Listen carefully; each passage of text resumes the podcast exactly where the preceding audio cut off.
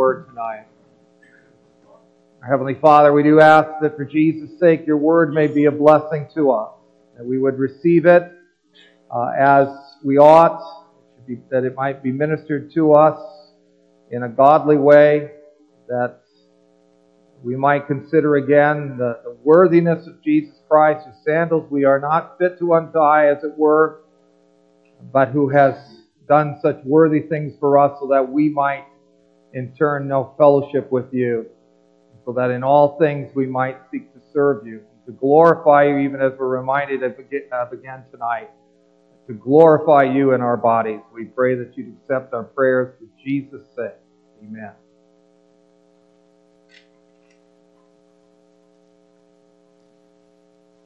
I'm going to take a look at uh, 1 Corinthians chapter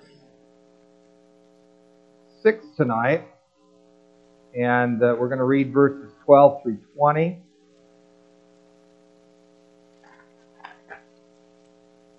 In our applicatory prayer tonight, I'm also going to take a moment to uh, pray for the 50th anniversary of Roe versus Wade. Keep that in mind. Keep the unborn in mind. This passage by God's providence comes up to us as we consider those rulings long ago and as it were 50 years ago, but the devastations that have come from people following man's law rather, rather than God's law. Uh, this comes to us, that attention comes to us again when we look at passages such as this one. 1 Corinthians 6, verses 12 through 20. All things are lawful for me, but not all things are helpful. All things are lawful for me, but I will not be enslaved by anything. food is meant for the stomach, and the stomach for food, and God will destroy both, one and the other. The body is not meant for sexual immorality, but for the Lord, and the Lord for the body. God raised the Lord and will also raise us by his power.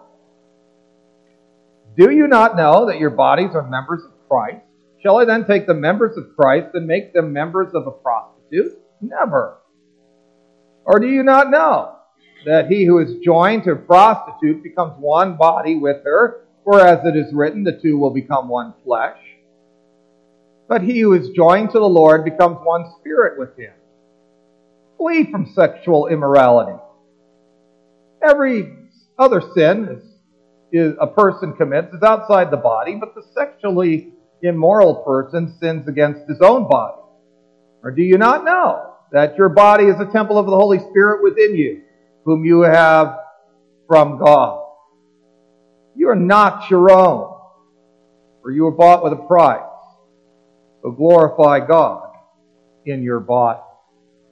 That's as far as we read from the word of the Lord tonight. And may it be a blessing to us as we have it ministered tonight. Brothers and sisters in the Lord Jesus Christ, it's tempting to believe that what we know has nothing to do with what we do. You know, we, we want to hear about things that are practical and not theoretical. And yet, what we understand in Christian teaching in passages like this one, chapters like this one, is what we know does have an effect on what we do. What we understand in Christian teaching has its effect on our behavior. This chapter is definitely one of those places where we can turn and we can see that what we know has an influence on what we do. Four times in 1 Corinthians 6. Paul asks the question, Do you not know? And it deals with questions of behavior about what we do. People were living as if they didn't know anything. What you know is to influence your acts. And so tonight our sermon is about, and I should have put it as the passage did instead of changing the preposition, but it's about glorifying the God in, glorifying God in our body and three times in our passage, the Apostle Paul says to us, Do you not know? When he's dealing with the question of why it is that we're supposed to glorify God in our body, which is the bottom line of this passage. So, glorify God in your body. To glorify God with our body, we need to see that we need to do that with a proper sense of freedom and also a proper sense of understanding. Again, we talk about three times in our passage where we hear the calling, Do you not know? There also appears to be three slogans, which some in Corinth were using to dictate their lifestyle. They were, they were mottos of sorts. And the first one that we see is quite clear to us. That first of, of the slogans is put in quotations at the very beginning of our passage. All things are lawful for me. Some translated all things permissible for me, but we get the point. We remember that uh, our parents have often taught us not to use the word all or never all the time. But we have to be careful how we use those all inclusive words. We have that sometimes in our relationships with people too, right? Because we want to win an argument. We want, we, we try to exaggerate. We use words like, well, you never do this and you always do that. Well, it's hard to be like that. Certainly that's true about the Corinthians. All things are permissible for me. All things are, law, are lawful for me. Sometimes our boys and girls might think that it would be great to be able to just do whatever you want to do and have your mom not tell you anything or your dad. I want to go to bed at 3 a.m. all week. And after a while, if you start doing that, you'll start finding out that going to bed every night at 3 o'clock in the morning is not a good idea. And that's why you'll find out why your folks put you to bed at a certain time that they think is best because they're looking out for you. Well, these people were trying to look at life in Corinth like a child who wanted to go to bed at 3 o'clock in the morning all the time. Since Jesus freed me from the guilt of sin, I am free to do as I please now. Everything, everything is permissible for me. Now, that would have been something that some people would have liked to have pushed in the area in which the Corinthians were living anyway. Uh, evidently, there were these uh, people that, uh, in the culture, that when you turned 18, there would be these celebrations that would occur. There would be these ceremonies that would occur. And they would declare that these people were now free to do whatever they wanted. 18 became the door to liberty. The restrictions of youth were now taken away.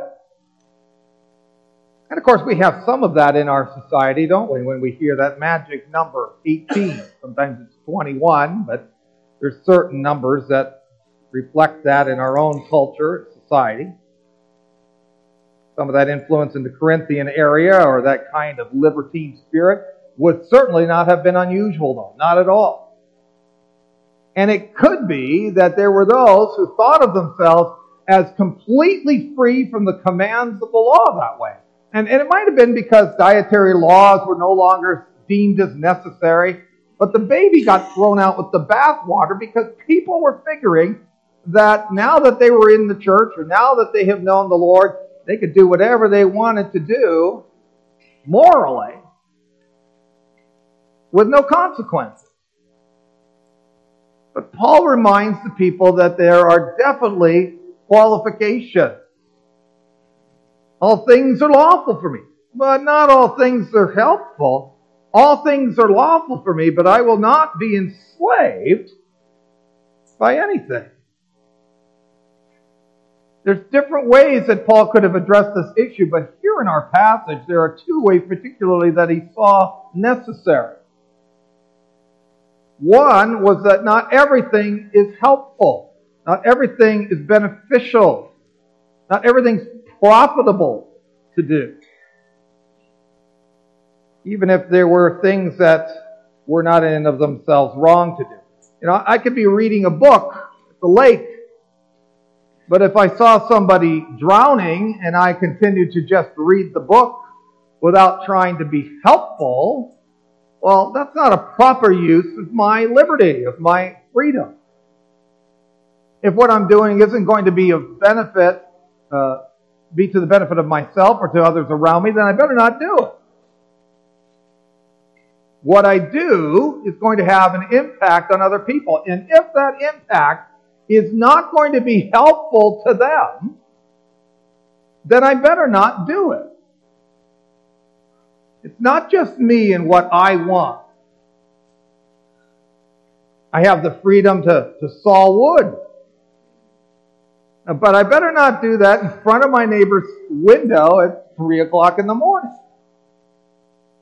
I am not to use my Christian freedom to annoy, to hurt, or take advantage of others. I need to be using that freedom to their benefit, not simply because I can do it and because I want to do.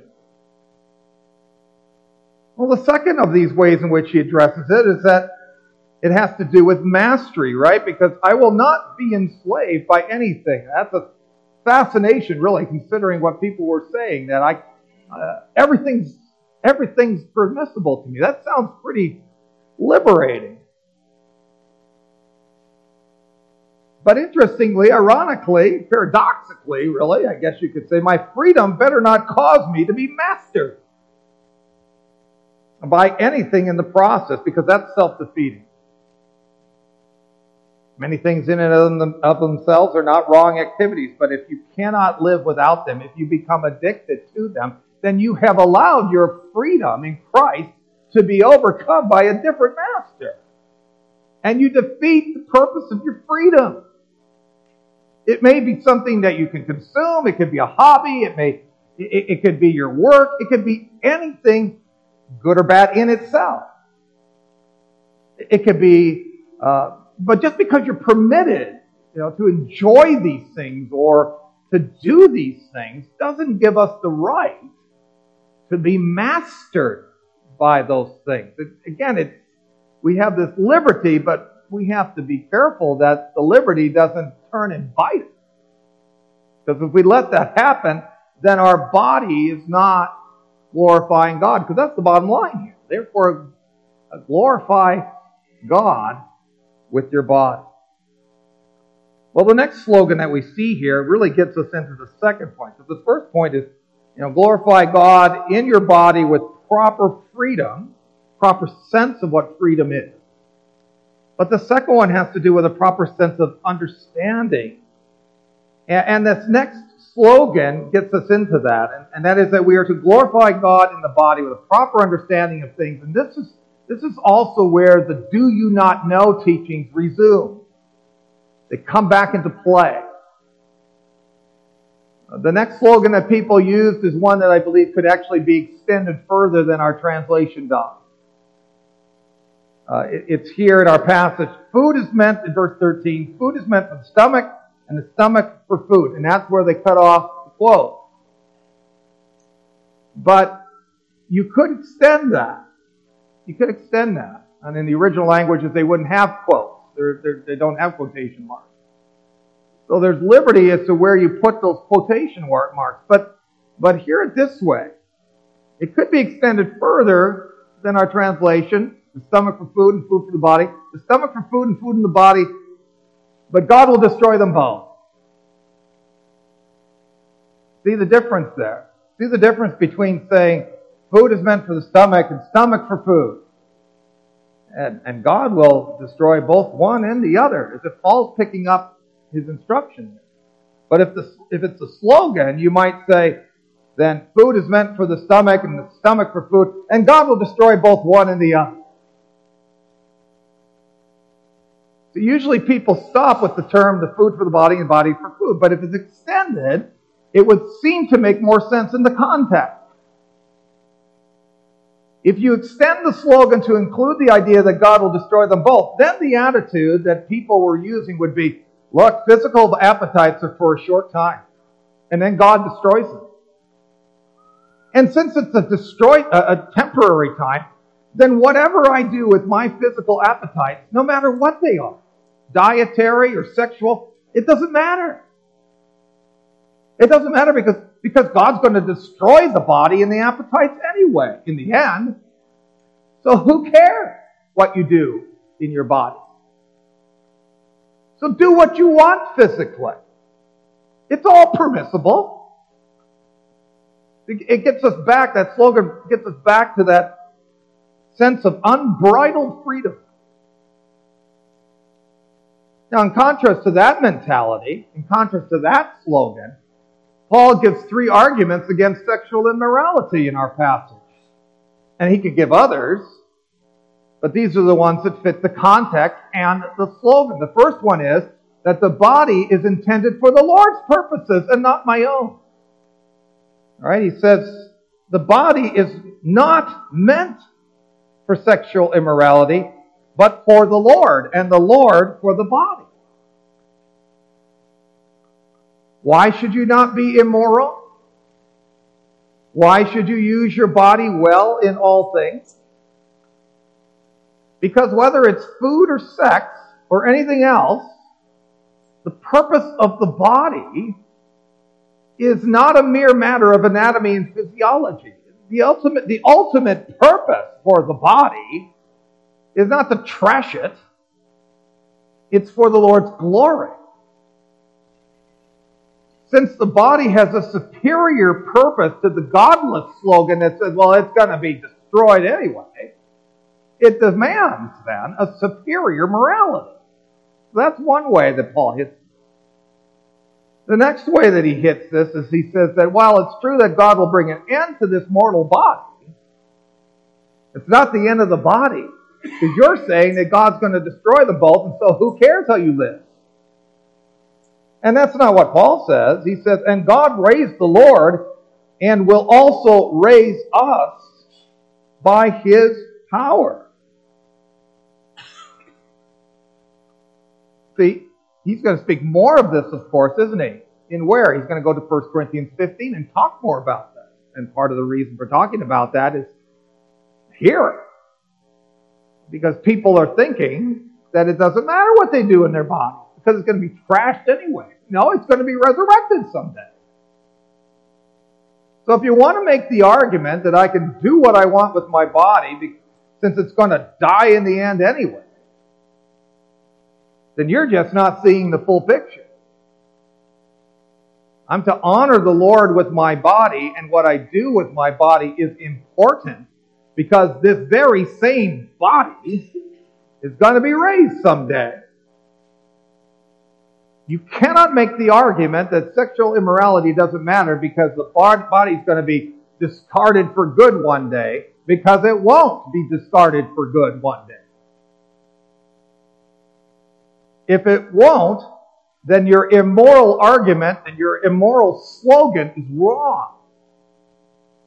What you do with your body is important because your body is important enough to God that He's going to raise it one day just like He raised Christ's body. And then the third argument that he uses against sexual immorality has to do with fidelity. Notice what it says as we carry on. Do you not know that your bodies are members of Christ?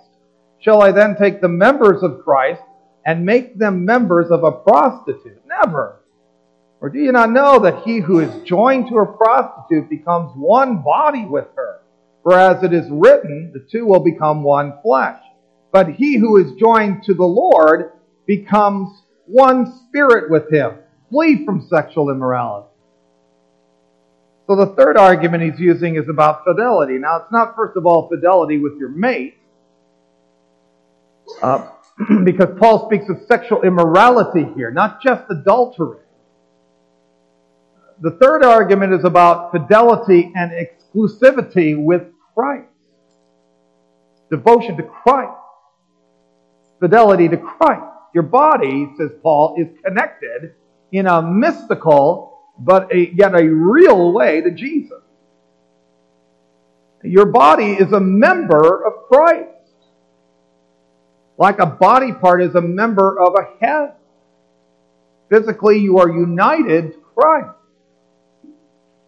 You are his arms and legs, so to speak. You are being used as his instruments of righteousness. That's remarkable. But he says if you're involving yourself immorally, then, says Paul, we've got the problem that was similar to what Jesus says when he says that we can't serve two masters, or when Elijah said, How long will you go limping between two opinions? If the Lord is God, follow him, but if Baal, then follow him. But you can't be devoted to both. Paul is saying here, you're either united to Christ for his holy purposes, or you're united to fornication for immoral purposes. The two become one flesh, but you can't have the three becoming one flesh. That's impossible. You can't say then everything is permissible for me. You can't. I can be sexually immoral with no guilt and even with pride and freedom or I'm united to Christ in faith. I can't be both. We're one or the other, but we can't be both. And here's one of the reasons why Christians are pro family. One man with one woman called to fidelity. There are more reasons that are mentioned here, but, but certainly these reasons are some of the reasons. Our bodies are for God's purposes, not all ours. Our bodies are going to be raised someday. Not simply thrown in the trash so we can live trashy lives, and therefore making our morality irrelevant and our bodies, thirdly, are united to Christ for holy purposes. We can't have Christ and our immoral cake too. Morality does matter to the Christian. If it doesn't matter to the world, that we can understand if they don't believe in the resurrection, if they don't believe their body is for the Lord's purposes, and if they're united to the ways of the world that are self-destructive. But Christians, Paul is saying, need to know better so they can live better. The other slogan that seems to be Corinthian here is the one that comes later on in verse 18. Paul calls us to flee immorality like we're running away from the plague or a wild animal or a powerful enemy. What wisdom for us. Don't see how close you can get to the flame lest you fall into it. If something is causing you to get burned, then get away from it. But the Corinthians seem to say, all sins are done outside of the body. Now, the, the, the translation we have before us uh, says, has a footmark, if you notice, in the Pew Bibles anyway. Every other sin a person commits is outside the body, but the sexually immoral person sins against his own body. Now, uh, a way, another way that this can be translated uh, is, as you see at the bottom, it says in ver- the uh, five foot note, uh, every sin, every sin a person commits is outside the body. And that sounds more like a Corinthian slogan. You know, we read that and we try to theorize what it means for how all other sins are done outside of the body and we get stuck. You know, because we think, well, drunkenness is done in the body and addictions of many sorts are done in the body and and thoughts of evil are done in the mind, which is in the body. You know, we can hurt people with our physical frame and with our tongue. So, so then we have trouble with that idea. But if we see this as another Corinthian slogan, then things clear up. If we hear the Corinthians saying, well, all sins are done outside of the body. That's why I can do what I want with my body. That's why everything's permissible to me that way. See, then we can see how consistent it is with their other slogans. You can't sin physically because the physical is irrelevant. All things are permissible for me. Physically, oh, I might sin spiritually or mentally or philosophically or religiously, but, but those are higher and those are, those are more important, more virtuous, more relevant actions. Uh, you do those things outside of your body. The whole point, remember, the bottom line is for him. he, his bottom line here is to show us how the body is important. You are to glorify God in your body, and when you perform sexual immorality, you're sinning against your body. You're committing sacrilege. Because here again, you get a don't you know. Don't you know that your body is a temple of the Holy Spirit? Sin's only spiritual? It's physical. Because when you sin physically, you're sinning against the place where God is dwelling. Temples are where the divine dwells. And the divine dwells in your body. So, so don't say that sin's only out there spiritually or religiously or academically or theoretically. You can sin physically. And you need to watch what you do with your body no matter whether it's sexual or otherwise. And that, I mean, after all, I mean that's that's a lot why even before we got there, that uh, the apostle had said, "Or don't you know that the unrighteous will not inherit, the kingdom of God? Don't be deceived. Neither the sexually immoral nor idolaters, adulterers, those who practice homosexuality, and the rest. A lot of that's physical, isn't it? Don't act like you can do what you want with your body.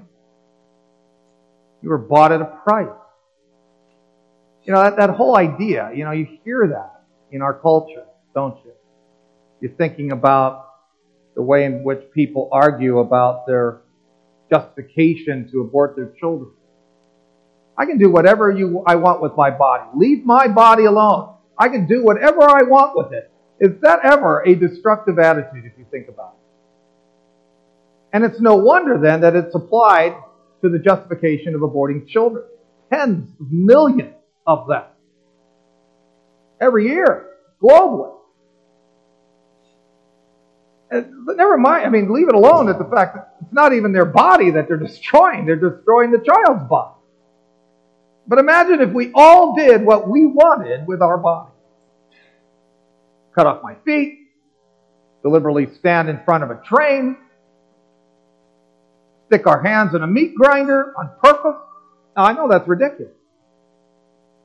But cases, those cases would still fit the philosophy that we can do whatever we want with our body. And it's destructive. Our bodies are valuable. Especially when we understand that we were bought with a price. When we were bought with the precious blood of Jesus Christ, not with silver or gold, but with the blood of Christ. That's how valuable they are. And since he bought them, it does not belong to you to do as you see fit. Because that's the world's attitude. Who glory in self indulgence to their destruction. That's their, their model. They act like it's self preserving, but it's actually self destructing and destroying of others. And that cannot be the attitude of somebody who knows that their body is bought and paid for by the blood of Christ, not for destructive purposes, but for holy and productive purposes. Every day that we get up with our body. So what we know does make a difference in what we do. It does. If we forget whose we are, it's going to affect how we act. And if we don't think it matters what we do physically, then we haven't understood things spiritually. And if we think that the only thing worth anything about us is our soul, then we haven't understood fully what Jesus came to say. Our only comfort is that we belong soul and body to our faithful Savior, Jesus. Life is worth living and rightly body and soul for the glory of God and for the benefit of others. When we know that it is our soul and our body that have been bought belong to the one who paid the ultimate price for them. We find ourselves then glorifying God in our bodies. Bodies that belong to our Savior, not to us. We're not our own. Because we want to glorify God in our bodies because that's what that's what the, the gospel of Jesus Christ does to a person. Who understands, knows their bodies are a temple the Spirit of Christ who paid the price for them long ago, once for all. Amen. Let's take a moment to respond in prayer. Father, we do live in a world that often has that self destructing kind of motto. I can do whatever I want with my body, and and it's deceiving in so many ways and certainly destructive. We've seen that, Lord, over the course of time. Tens of millions of those aborted. Even in this country, Lord, uh, we hear, we can see the stats 1.3, 1.4 million abortions that occur every year in the past years. And that we want to pray for the unborn tonight.